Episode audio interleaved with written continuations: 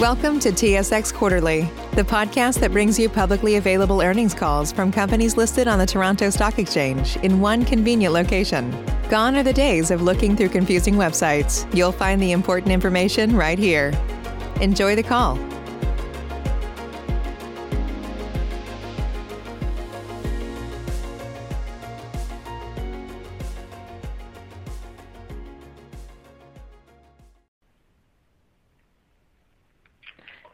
Morning, and welcome to SunOpta's second quarter fiscal 2021 earnings conference call. By now, everyone should have access to the earnings press release that was issued this morning and is available on the investor relations page on SunOpta's website at www.sunopta.com. This call is being webcast, and its transcription will also be available on the company's website. As a reminder, please note that the prepared remarks which will follow contain forward-looking statements, and management may make additional forward-looking statements in response to your questions. These statements do not guarantee future performance, and therefore undue reliance should not be placed upon them. We refer you to all risk factors contained in SunOpta's press release issued this morning. The company's annual report filed on Form 10-K and other filings with the Securities and Exchange Commission for more detailed discussion of the factors that could cause actual results to differ materially from those projections and any forward-looking statements. The company undertakes no obligation to publicly correct or update the forward-looking statements made during the presentation to reflect future events or circumstances, except as may be required under applicable securities laws. Finally, we would like to remind listeners that the company may refer to certain non-GAAP financial measures during this teleconference. A reconciliation of these non-GAAP financial measures was included with the company's press release issued earlier today. Also, please note that unless otherwise stated, all figures discussed today are in US dollars and are occasionally rounded to the nearest million. And Now I'd like to turn the conference call over to SunOpta CEO, Joe Ennen. Good morning, and thank you for joining us today. With me on the call is Scott Huckins, our Chief Financial Officer. Our second quarter results of nearly 10% revenue growth and 61% EBITDA growth demonstrates the strength of our strategies and the quality of our execution against our corporate priorities. These priorities are portfolio transformation, accelerating customer-centric innovation, and doubling the plant-based business. We continue to emphasize top-line growth in our plant-based business and improving profitability in fruit-based. The significant revenue increases we are realizing in plant-based beverages reflects our competitive advantages, combined with continued strong consumer demand. In our fruit-based business unit, the progress we continue to make is being driven by internal efforts to optimize customers, capacity, operating costs, and pricing. Before I begin unpacking our Q2 results, let me offer three key takeaways from the quarter. First, the momentum in plant-based beverages remains strong and continues to be led by oat-based products and by our core customers. Second, based on our business development pipeline with existing and new customers, we remain optimistic about the long-term growth prospects for our plant-based portfolio. Third, though we remain very focused on co-manufacturing, our portfolio of own brands in plant-based is also performing well, delivering solid gains, helping us bring innovation to market faster, and increasing in importance in both revenue and margin. Let me first start with a high-level view of key accomplishments from the second quarter, and then I'll share some of the details by segment. Overall, second quarter results were ahead of the outlook we shared with you on the Q1 call. For the second quarter, total revenue was up 9.7% versus Q2 2020 to 202.3 million, and up 17.5% compared to Q2 2019. Gross margin improved by 40 basis points to 13%, and adjusted EBITDA advanced 60.8% to 16.1 million, or 8% of revenue. Plant-based continued to be our key growth driver, while our focus in fruit-based remained on improving productivity and profitability, and we demonstrated the significant leverage inherent in our model, with adjusted EBITDA increasing at a much faster rate than revenue. We are pleased with the progress of our strategic initiatives around expanding capacity in plant-based and improving productivity across the network. Manufacturing is core to our business, and the progress we have made in transforming our operations has been impressive. From multiple capacity expansions in plant-based to footprint optimization and automation in fruit, we are building real competitive insulation in our business. The added production we brought online in plant-based in the fourth quarter of 2020 is performing well, giving us headroom to aggressively pursue new business opportunities. Our Allentown project is also tracking to plan, expected to be operational in late Q4, and we are starting a similar size project in Modesto. Automation implemented in our plant is driving solid gains in productivity and making us more nimble around core capacity utilization. We have made considerable progress in consolidating our fruit-based operations with the exit of our Southgate facility in July and closure of our Santa Maria facility in Q1. Finally, we've made significant progress de-risking our fruit-based operations, including sourcing three times more fruit from South America and processing over 50% more in Mexico versus a year ago. The trends around plant-based, combined with our strategically advantaged capabilities, has set the stage for yet another expansion of our plant-based operations. I'm pleased to announce that we are in the final stages of negotiating a lease for the construction of a new mega facility in the Dallas-Fort Worth area to support long-term growth in our plant-based business. This greenfield, 275,000 sq ft facility is by far the largest CapEx project we have ever undertaken. Having capacity to grow is a core element of our five-pronged service offering, and we are excited that this capacity will continue to allow our customers and our brands to keep pace with consumer demand. The plant is expected to be operational by late 2022 and will augment the incremental capacity we brought online at the end of 2020, along with the Allentown and Modesto expansion projects.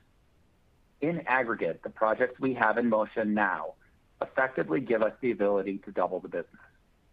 We have intentionally designed this project to be developed in phases as customer demand rises. In addition to supporting continued growth in our core business, this new facility broadens our geographic footprint, adds new capabilities, and further strengthens our competitive position as a partner for our customers. With this new plant, we will have facilities in the East, the West, the Midwest, and now the South, allowing us to offer very competitive costs, an improved environmental footprint, and redundant manufacturing capabilities to lower risk for our customers. The added scale will improve our margin profile over time as we expect to realize further supply chain savings by having a more efficient national network. Now let me turn to our segment results. Starting with our plant-based segment, we have three strategic priorities. First, build a competitively advantaged business model around quality, capacity, cost, customer service, and R&D. Second, build a robust ingredient business to enable further participation in refrigerated plant-based milks. Third, build a multi-pronged go-to-market business that includes co-manufacturing, private label, and owned brands. Results in the second quarter show significant progress on all measures, including a 21.4% increase in plant-based revenue, which was on top of an 11.9% increase in the second quarter of 2020, generating a two-year stack of 33.3%. Now let me share a bit of retail sales category data to help frame our results. The plant-based beverage category in retail continued growing despite overlapping the COVID frenzy of Q2 2020. For the 13-week period that aligns with our Q2, plant-based milks increased 3.7% overall due to continued strong sales of oat milk. From a food service standpoint, plant-based milks are an ingredient in coffee beverages, and therefore, we don't have syndicated data for food service. But based on our sales results, it is safe to say there were robust sales of plant-based coffee drinks in food service. There are three primary drivers of our growth in the quarter. From a product standpoint, it was oat milk. From a channel standpoint, it was food service. And from a go-to-market standpoint, it was both our core co-manufacturing customers and our own brands. Oat milk accounted for half our growth in Q2, which is similar to what we experienced in Q1. Importantly, the gains we are realizing in oat milk are coming from both existing customers, like Starbucks, as well as winning new business. In addition to strong food service new business, we signed a multi-year extension to continue supplying oat milk to a large CPG company who is currently the market share leader in retail oat milk. Their sales success, along with strong results from other customers, provide authentic marketplace testimony to the quality of our oat milk and the proprietary manufacturing process we have built to help our customers differentiate their product offerings. It is quite likely that the demand we are seeing for our industry-leading oat milk will necessitate the construction of yet another oat processing system in the not-too-distant future and would be in addition to the Texas project. As I mentioned, we will phase these projects in as good capital stewards. From a go-to-market standpoint, we saw very strong growth in our top five customers, with sales growth of 49% in the quarter. As it relates to our own brand, the addition of Dream and WestSoy, which we acquired in mid-April, were additive to plant-based revenues in the second quarter, accounting for approximately four percentage points of our segment growth.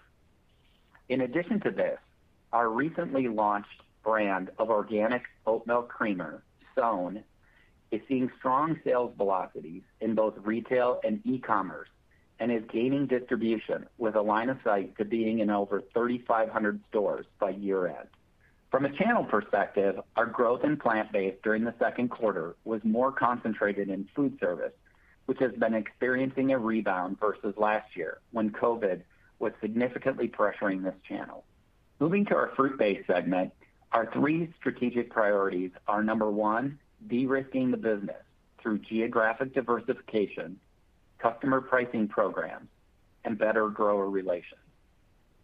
Number two is a focus on becoming the low-cost operator in frozen fruit through automation and footprint re-engineering. And number three is to evolve the portfolio via innovation towards more value-added offerings. We made solid progress against all three of these in the quarter. We've been focused on supply chain re-engineering to lower costs and improve margins, which is expected to enable us to deliver sharply higher earnings when revenue growth returns to a consistent upward trajectory. Second quarter results in fruit-based were illustrative of these efforts. Despite revenue being down 1.9%, we showed improvement in both segment-level gross margin as well as segment-level operating margin. Similar to plant-based, the normalization of at-home consumption trends contributed to lower retail sales volume of frozen fruit, partially offset by increased food service volume. For the 13-week period that coincided with our results, retail frozen fruit category sales were down 1.7% due to lapping significant COVID-driven growth in the prior year period. It's a much different story in fruit snacks, with the category experiencing strong growth of 10.4%.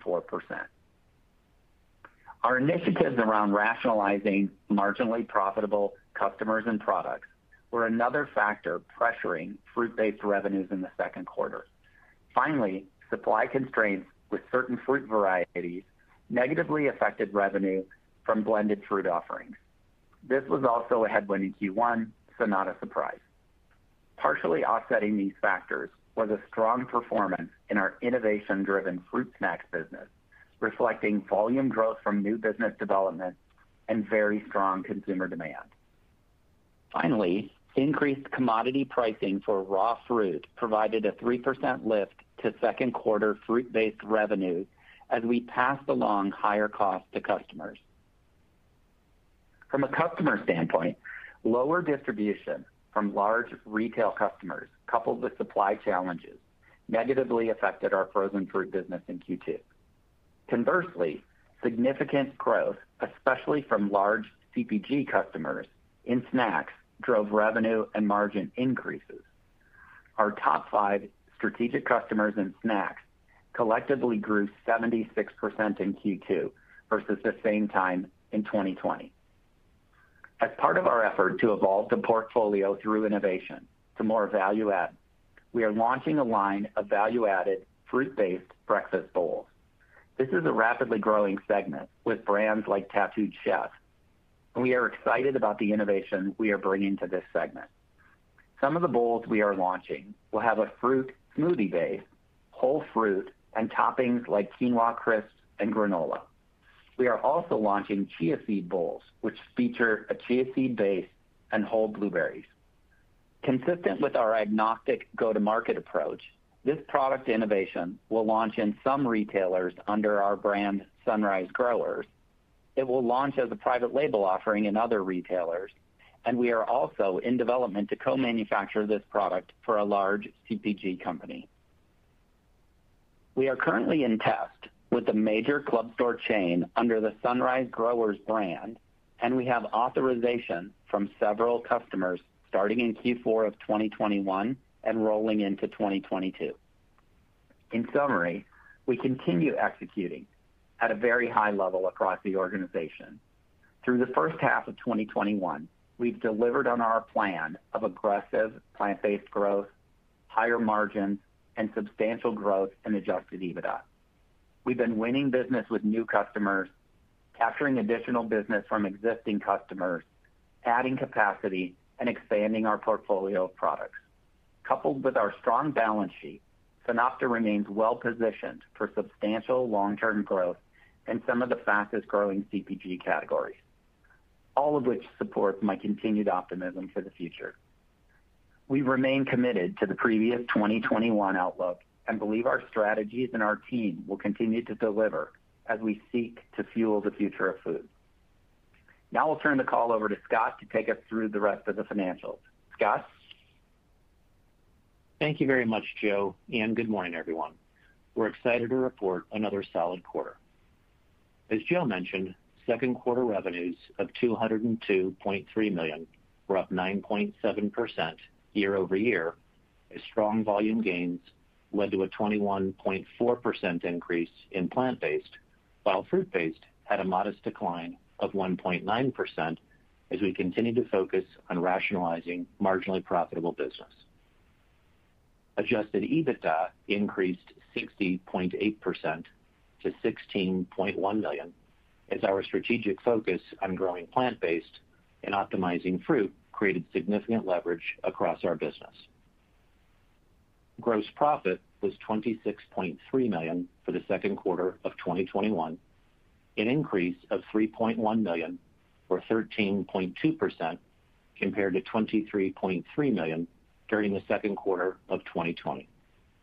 The plant-based segment accounted for 3.2 million of the increase in gross profit due to higher volumes, the addition of the Dream and WestSoy brands, and productivity improvements within our plant-based beverage and ingredient operations.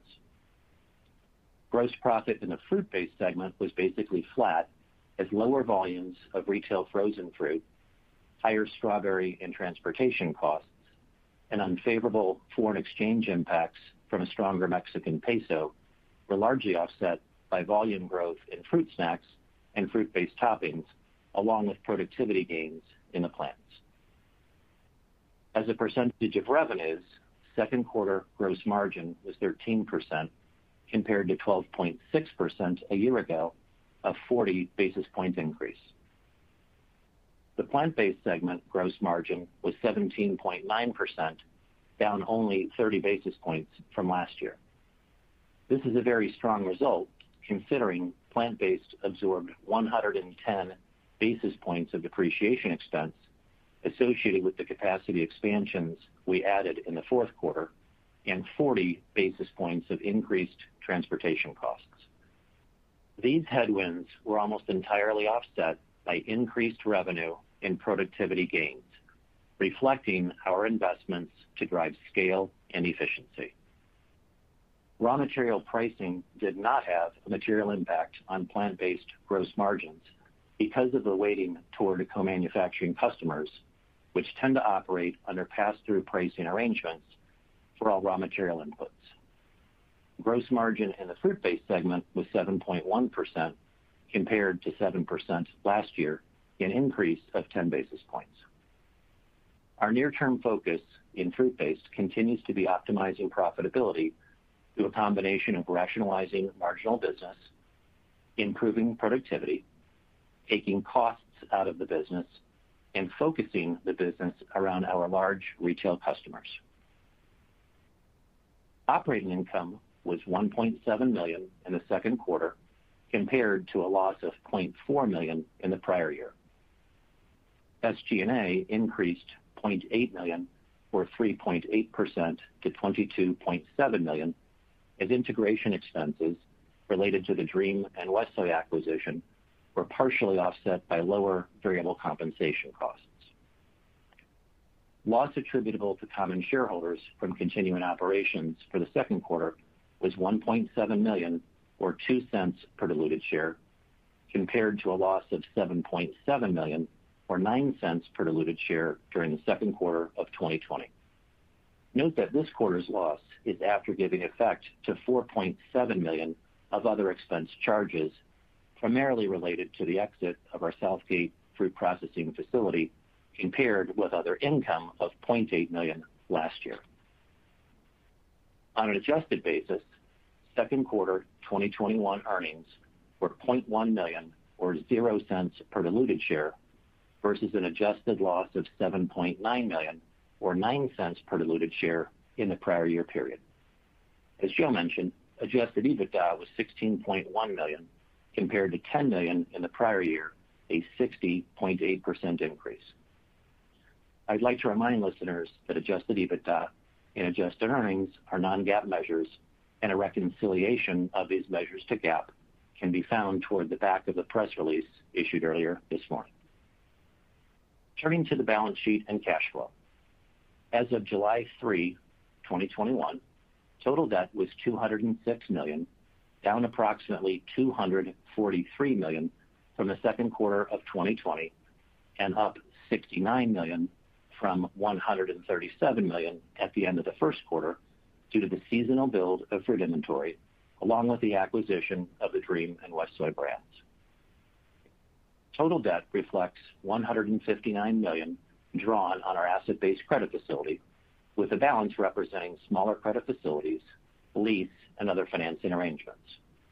Leverage stood at 3x at the end of the second quarter versus 6.3x a year earlier. From a cash flow perspective, cash used in operating activities during the second quarter of 2021 was 39.1 million, compared to cash generated of 2.7 million during the second quarter of 2020. The change in operating cash flow versus last year was due to a stronger seasonal build of fruit inventory and more expensive inventory compared to this time last year. Cash used in investing activities was 32.4 million, compared with 6.3 million in last year's second quarter, reflecting the acquisition of Dream and WestSoy. Prior to providing our outlook, I'd like to spend a few minutes on inflation, as this remains a major area of discussion across all industries. The potential impact of inflation on our business varies across three categories, which are, one, raw materials, two, operating costs, and three, supply chain costs. These three categories have different impacts based on how we go to market, which are, one, private label, two, co-manufacturing, and three, branded products. For example, in our plant-based business, a significant amount of our revenue is through co-manufacturing arrangements, where our customers typically bear most of the risk of price variation in raw material costs. In contrast, our fruit-based business is more concentrated in private label product, where price pass-through timing tends to lag and where we are largely, but not fully, insulated from increases in raw material prices. In branded products, we did not experience any material inflationary headwinds in the quarter, but changes in commodity prices would need to be offset by pricing and/or productivity gains. When we look at plant operating costs, we bear those costs entirely, so any inflation must be offset by plant productivity initiatives. Finally, when we look at supply chain costs, or more specifically, freight, there is limited risk with our co-manufactured products because it's largely picked up by customers, so they bear the impact of changing freight rates. It's the opposite with our private label business, where we are typically delivering the product to the customer, noting there is some opportunity to pass along cost increases, but again, it's more limited and often lags in timing. Lastly, in branded products, we are exposed to changes in freight costs and need to offset those with productivity gains. In summary, like everyone, we are facing rising costs in many areas, but the most meaningful areas to us today are more associated with our fruit-based and branded businesses because of the delivered nature of the product, and we must absorb much of the outbound transport. Our plant-based business is largely insulated. In total, given our increase in overall margin, we have demonstrated our ability to grow gross profit and EBITDA despite an inflationary environment. At this time, we don't see any inflationary trends in our business that would dramatically impact this progress as we go into the second half of 2021. Let me close by providing some commentary around the outlook for the second half of 2021. Obviously, there is uncertainty surrounding the impact of COVID-19 and the potential changes in consumer behavior as a result. But based on our current expectations, we offer the following outlook. On the top line, we forecast plant-based to look similar to Q2 in terms of year-over-year growth. In fruit, we similarly think revenue will look like Q2 with single-digit declines. From a margin standpoint, it is very much the same story, with plant-based remaining in the high teens and fruit being similar to last year's margin levels, recognizing we have more challenging comps in the back half. Finally, from an EBITDA standpoint, we forecast strong year-over-year improvements, again, recognizing our comps get tougher in the second half, where last year's second half represented 60% of 2020 EBITDA. Before opening up the call for questions, just a reminder that for competitive reasons, we do not provide detailed commentary regarding customer or SKU-level activity. With that, I'd ask the operator to please open up the call to questions. At this time, if you have a question, please press star, then the number one on your telephone keypad. And your first question comes from Andrew Strelzik with BMO. Hey, good morning. Thanks for taking the question. Um, My first one is about your commentary around the competitive mode and competitive dynamics. And it certainly sounds from the data points that you provided like everything is in a good place, and you mentioned some ways that you're building your competitive insulation. But can you talk about what drives your competitive mode, what you're doing to build that competitive insulation, and if you've seen any changes in competitive dynamics kind of over the last several months or quarters? Thanks, Andrew, and good morning. Um, you know, in terms of changes in the competitive landscape, we have not seen anything material uh, so far this year. In terms of how we view our competitive differentiation in the marketplace, um, you know, we're particularly proud of the strength of our R&D organization and our ability to partner with big CPG companies to drive innovation and deliver the quality that they expect day in and day out. Second is we have very deep, long relationships with our customers. Um, and Third, we believe we have a very advantaged supply chain, and certainly the project uh, that we referenced in Texas is a major strategic unlock for us against our priority of doubling the plant-based business. Um, you know, the supply chain advantages that that affords us, along with adding capabilities Uh, as well as cost and sustainability differentiators, is uh, going to be uh, just a further strengthening of our business model. You know, this gives us plants in or within 100 miles of four of the five biggest states in the U.S., with Texas, of course, being the second biggest state in the U.S. And so we're excited about that as a further insulator for the business. Okay. That's helpful. On the outlook for the um, fruit-based segment, you know, is the change from a top-line perspective relative to what you've communicated prior, is that really related to the pricing that you mentioned, or are you seeing um, some underlying improvements, whether it's in the fruit snacks that you mentioned or otherwise, that um, the the outlook underlying is actually improved? Yeah. You know, we, as referenced, um, you know, we're uh, optimistic and have great momentum in the fruit snacks business. Uh, you know, frozen fruit in 2020 had some pretty major volatility from a COVID standpoint. And so, you know, we're seeing some return to normalization, if you will, in the in the retail landscape. And so we think uh, those two factors combined Uh, afford us the opportunity to you know, deliver a pretty solid uh, back half number relative to the SKU and customer rationalization that we've done. Sure. That makes sense. And then just lastly from me, you know, is there any other detail you can provide on the on the kind of mega facility that you're talking about with respect to either you know, costs or products? Or, you know, I know you're expanding your R&D capabilities with the new facility, uh, or excuse me, the new headquarters. So you know, I'm not sure if that plays into it, but just any kind of color around that would be helpful. Thank you. Yeah, yeah. I think we'll get into unpacking that as we get you know, kind of closer. I mean, we're we're at the stage now, I mean, we're on the doorstep, hopefully, of uh, signing a lease here.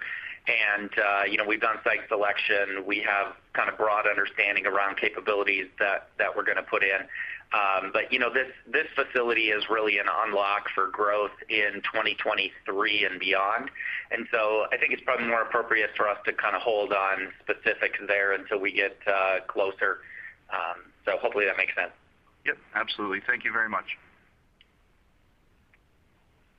Your next question comes from Jon Andersen with William Blair. Hey, good morning, Joe and Scott. Good morning, Jon. Good morning. Okay. A lot of areas we could go into. Um, let me start by asking uh, a little bit about food service, which was a strong channel for you in the quarter. Obviously, you're getting help from the um kind of the rebound in that channel. Uh, you did call out a customer in the prepared comments, I think your largest customer, and referenced oat-based products, um, that you're supplying oat-based products for them. Is that new, and is that durable?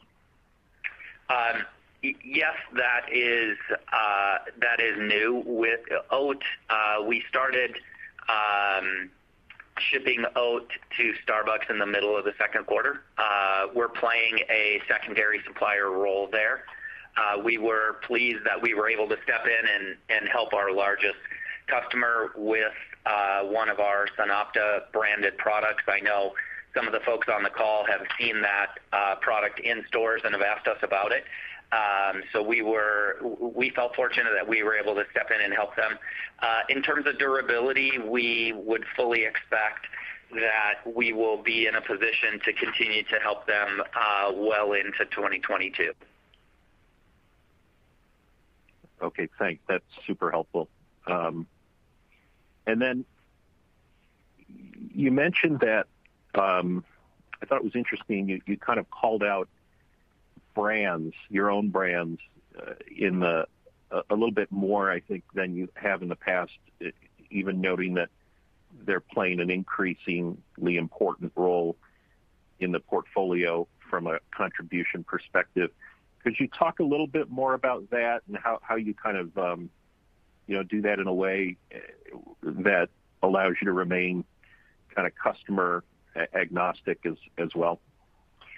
Yeah. Um you know, obviously, with the acquisition in mid-April, the revenue that we realized was 100% incremental. And so uh brands delivered Um, just the acquisition delivered 5 points of the 21 points of growth that you would have seen, and so we felt it was appropriate to call that out. I would tell you to date, uh, our brand initiatives have been additive with no subtraction. Um, you know, the integration is going well. The sales volume uh, is coming in exactly as we've expected. Uh, we're very focused on non-cannibalistic growth levers and trying to push on Uh, non-cannibalistic activities with respect to our large co-manufacturing uh, customers. And um, you know, really what I can tell you is, uh, since the acquisition, all of the activities with our major co-manufacturing customers have all been around deepening and lengthening our partnership. Okay. Thank you on that. Um, I did also wanna ask, sorry, I'm circling back around to you. Uh, you made a comment on a multi-year extension with the uh, to co-man for the largest, I think, oat milk brand in the U.S.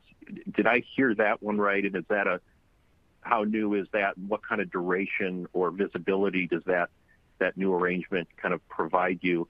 And is that kind of part of the calculus for the greenfield facility in Texas? You're just seeing in aggregate, you know, more demand, longer uh, relationship durations from big customers in plant-based.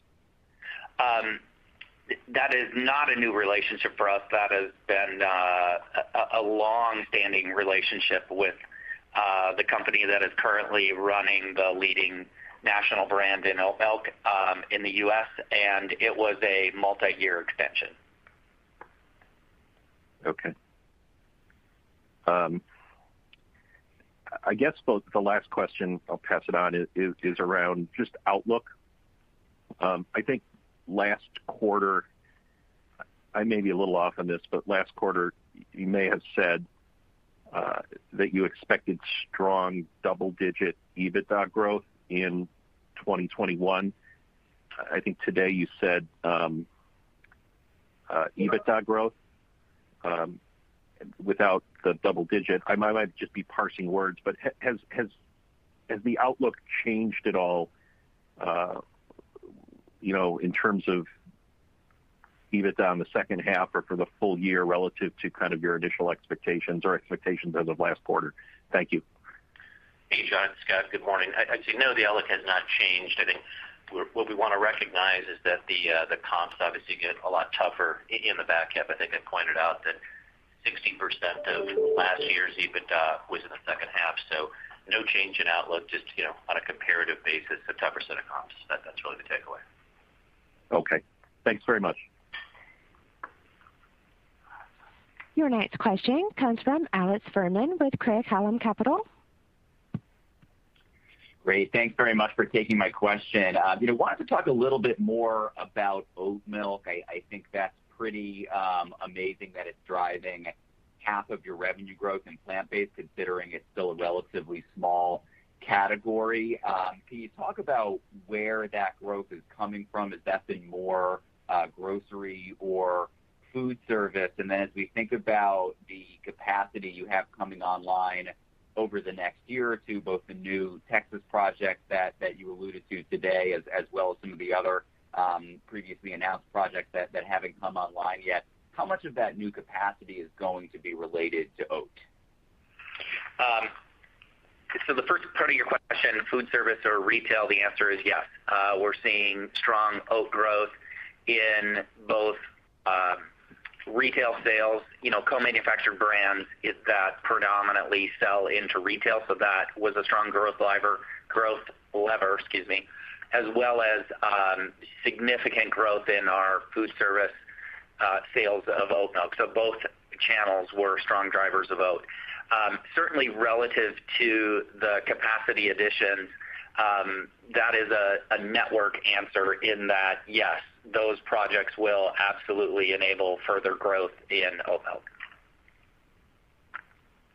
Okay, great. That's really helpful. Um and then just thinking about, um, you know, your different customers and channels, it sounds like uh, retail grocery store business continues to be strong, even as you're lapping tough comps related to the pandemic last year. You know, what does that look like as you kind of move into the third and fourth quarter? You know, presumably, um, food service is gonna continue to recover on the other end of the pandemic. You know, are you expecting, you know, maybe some choppiness, um, as as you know, kind of the push and pull between retail and food service plays out? Or, you know, has it been pretty much smooth sailing so far, um, as the channel shift? Um, you know, Q2, the Q2 overlap in food service was by far the biggest um, overlap anomaly that we experienced last year. And so we would see it returning to kind of more historical levels and more traditional overlaps. And that's why we've shared some of the 2019 numbers as we've gone through this as well, is obviously it's a little bit easier to compare to the pre-COVID uh, dynamics of the business than uh, always trying to explain the crazy overlaps from uh, last year. Great. That's really helpful. Thank you. Your next question comes from Mark Smith with Lake Street Capital. Hi, guys. A couple questions from me. First off, you talked about inflationary pressures that you're seeing kind of across the board. Can you talk about your ability to take price in your branded products? Um, yeah. You know, as Scott referenced, we have not experienced any uh, major inflationary pressures on the branded side of things. Um, what I would say is obviously the U.S. retailers are certainly on the receiving end of significant Uh, price increases from many many, many brands. So I don't think it would be an odd conversation if we found ourselves in, you know, call it six months' time, having to go into the grocery retail environment and take a price increase. But as Scott referenced, as we sit today, we do not uh, foresee any material uh, inflationary pressures on our branded products that would require us to take a price increase. Okay, great. And then as we look at the fruit business, you guys talked about some of the headwinds that you faced there. Um, you know, anything you can give us on kind of your outlook and what it would take to turn this business profitable again? Yeah. You know, I mean, I'll offer um, kind of a summary of the season. I mean, we met our pack plan, so you know, we processed as much fruit as we need for the next 12 months. Uh, the plants ran better than prior year, but the cost of the fruit, meaning the price that we paid to the growers, was significantly higher than previous years, uh, really as a result of just the really skinny inventory positions that everybody in the industry had produced a bit of a uh, pricing frenzy, if you will, um, that lasted for the entire season. We obviously feel like over time, we can get that pricing moved through to our customers. But you know, we pay for the fruit all up front, and then we realize the pricing over 12 months. Uh, in in total, I mean, we feel like we can get the majority, uh, the vast majority of that higher cost fruit passed on to our customers. It's just not an overnight uh, activity. So Scott, anything to add there? Yeah. I would say, you know, perspective is helpful. I think, you know, the two headwinds, right, are, you know, as Joe just, I think, accurately summarized fruit pricing, but also, you know, the peso strengthening is also a bit of a headwind. Because remember, we've got a large facility. We've just run 50% more fruit through, you know, down in Mexico. You know, I think when I reflect on it, I'm pleased that, you know, I think we've pulled the right strategic levers. You know, three times more sourcing of fruit in South America, 50% more processing in Mexico. That's obviously cost advantaged relative to our U.S. footprint. You know, and then, Um, automation running through those plants, the footprint consolidation and the SKU rationalization work—we that I think we've pulled the appropriate levers. I think the key will be just the timescale of the development of those price increases. In looking at the fruit snack business that's doing well, is there just not enough to really, you know, drive that business higher to make up for some of the headwinds that you face in other places? And then if you can talk about the new fruit bowl business, is that just a timing that that's gonna take a couple quarters uh, before we see any impact from those new products? Yeah. I mean, we you know, the fruit snacks business uh, is a small but mighty growth a lever for the business right now that we are looking to continue to invest in and drive expansion, and we're incredibly bullish about the innovation potential in that business and the customer relationships that we have. So it is kind of full steam ahead on the fruit snacks business. Um, You know, it's not as large as our frozen business, and therefore, just the levering effect uh, will take some time. Uh, in terms of the bowls products, you know, we we share that in the context of you know, one of our three strategic priorities in fruit is moving towards more value-added uh, portfolio of products. And so yeah, I mean, we have the product in distribution right now, but it certainly takes, I would say, north of four quarters for retailers to do resets, authorizations, et cetera. So, uh, unfortunately, they are not uh, aligned in their timing as to when they do resets, but uh, we've had great reception for the product so far. Excellent. Thank you, guys. At this time, there are no further questions. I will now hand the call back for closing remarks. Great. Well, thank you everyone for your interest in SunOpta. We appreciate it and uh, wish everyone a great day. Thank you. That concludes today's conference. Thank you for your participation. You may now disconnect.